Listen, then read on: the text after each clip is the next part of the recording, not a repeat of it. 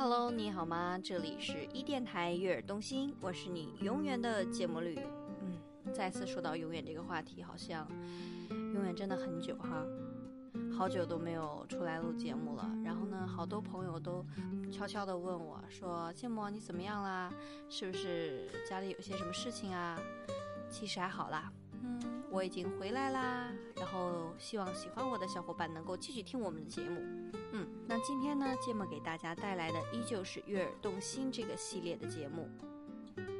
这篇叫做《我听过最好的情话》，送给你。我读过很多爱情故事，看过很多爱情诗篇，但我的左耳从来没有听到过真正的什么好听的情话。这源于我交了一个只会编码打游戏的男朋友。在文学课上，我读到了叶芝《当你老了》这首诗，顿时觉得此生有人为我写这样一首诗，我就了无遗憾了。觉得世上最好的情话就是里面的那段：多少人爱你青春欢畅的时辰，爱慕你的美丽，假意或真心；只有一个人爱你那朝圣者的灵魂，爱你衰老了的脸上痛苦的皱纹。就像情人里写的那样，对我来说，我觉得你现在比年轻的时候更美。那时你是年轻女人，与你那时的相貌相比，我更爱你现在备受摧残的容颜。回去之后呢，我就问他，以后我老了满脸皱纹，你还会爱我吗？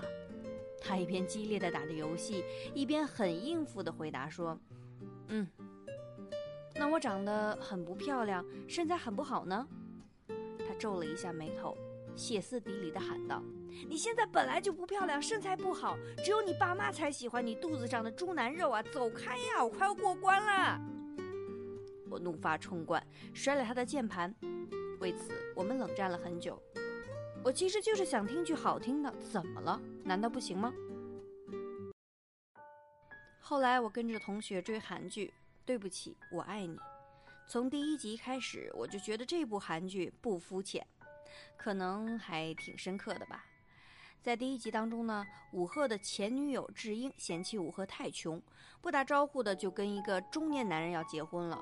武赫回到家里发现没有泡菜，就非常生气的跑到正在试婚纱的智英面前，大声喊道：“回家，家里没泡菜了，给我做泡菜。”知音呢，没好气地说：“没泡菜你就去买啊，我只吃你做的泡菜。”武赫十分霸道地说：“嗯，可能很多人都觉得这只不过是一段非常普通的争执戏，但是我却看得十分感动，因为我在里面看到了最真实的爱。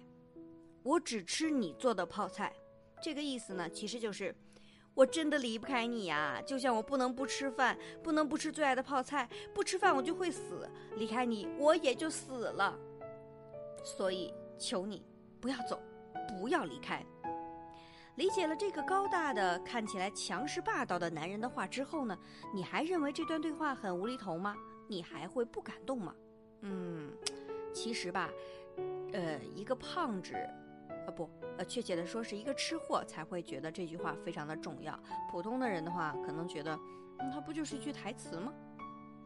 我一边抹着眼泪，一边十分骚情的问他：“ 你爱吃我给你做的东西吗？”刚一问完，没等他回答，我就自己灰溜溜的走开了。不用回答了，我知道他不爱。他并不是很挑食的人，只是他是个湖南人。喜欢吃变态辣的东西，而我呢，很不巧是广东人，我偏好清淡，追求原汁原味儿。我认为吃太辣对身体不太好，容易上火。他则认为广东菜味道太寡，无法下饭，重油重辣才是真爱。每次一吃饭，我们都要因为点菜的问题大动干戈，摆事实说道理，三段论演绎法，志在在饭店掀起一场腥风血雨。最后只好用剪刀石头布这种最具智慧的方法，决定到底是去吃粤菜还是湘菜。他恨不得跟我分开吃，我们一人弄一桌菜，自己吃自己的，岂不快哉？我也一度因为这个问题觉得我们非常不合适。你说两个吃不到一块儿去的人，怎么能谈执子之手，与子偕老呢？直到有一次，我跟朋友出去旅游，他天天一个人吃饭。刚开始的几天，打电话问他吃什么，电话里那头好像像嗑了药似的兴奋，给我数啊，自己吃了香辣蟹、剁椒鱼头、辣子鸡等等等等，好像故意让我意识到他平时跟我一起吃饭真的是味同嚼蜡一样痛苦。于是呢，我就没理他，嗯，自己一边玩去了。再过几天，他打来电话说他在吃鱼头豆腐汤、瘦肉金针菇烩番茄。末了，他还懒洋洋地添了一句：“嗯，我还买了豆腐花，甜的，少糖。”我捡起已经掉在地上的眼镜，十分惊讶地问：“你不是不喜欢吃这些东西吗？”“嗯，是啊。”他似乎憋足了性子回答道：“我，嗯，可是你爱吃，我今天吃了你爱吃的。”我半天没说话。不得不说，我当时非常感动。我记得我们在一起后的第二次跟他出去逛街的时候，我看到路边有我最喜欢吃的豆腐花卖，就兴奋地冲过去大喊道：“要两碗豆腐花！”他随后接过来一句：“麻烦少糖，谢谢。”我瞪大眼睛望着他平淡随意的表情，问他：“你怎么知道我接下来要说这句啊？”他白了我一眼：“你自己说你不喜欢吃甜的。”而且你上次就是这样叫的，那一刻我就相信他是真的爱我的，爱到可以很随意的就说出我的口味，不做作不刻意。因为吃是生活中最基本的，一个人很难掩饰对食物的好恶之心，只有真正爱一个人，才愿意很开心的吃对方爱吃的东西。录到这里的时候，芥末突然间想说，其实蜗牛先生也有和我一起去吃卤煮哟。还有那个啥炸灌肠什么的，好吧，我的口水下来了。我们继续聊啊。他是个不太会爱表达爱意的人，从来不会把甜言蜜语说给左耳听。他几乎不说我爱你，若是硬逼着他说我爱你，他就会满脸通红，半天才憋出一句：“嗯，今天编码的时候很顺利。”或者是“耶，哎，好多星星哦，你看。”但是呢。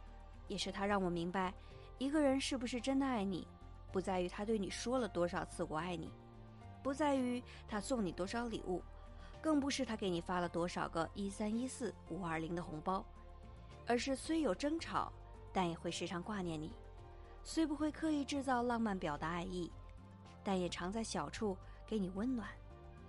他从来不说什么“你是风儿，我是沙”，什么“爱你一万年”之类的话。但我却从他那里听到了最动人的情话。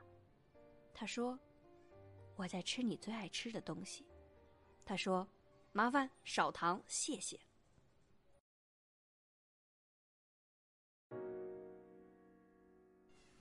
嗯，录完这篇真的感觉有一点点想念我们家蜗牛先生，因为他也会常这样。但是不知道我如果这样说的话，你们会不会觉得我秀恩爱？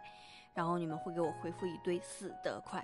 嗯，所以呢，作为今天的结尾呢，就当然是要做一个非常正式的事儿了，那就是推一下我们的公众号。我们的公众号是一电台，各位记住了，是拼音一电台，是拼音一电台，千万不要搜索错了哦，没有数字哦，切记没有数字哦，只有拼音哦。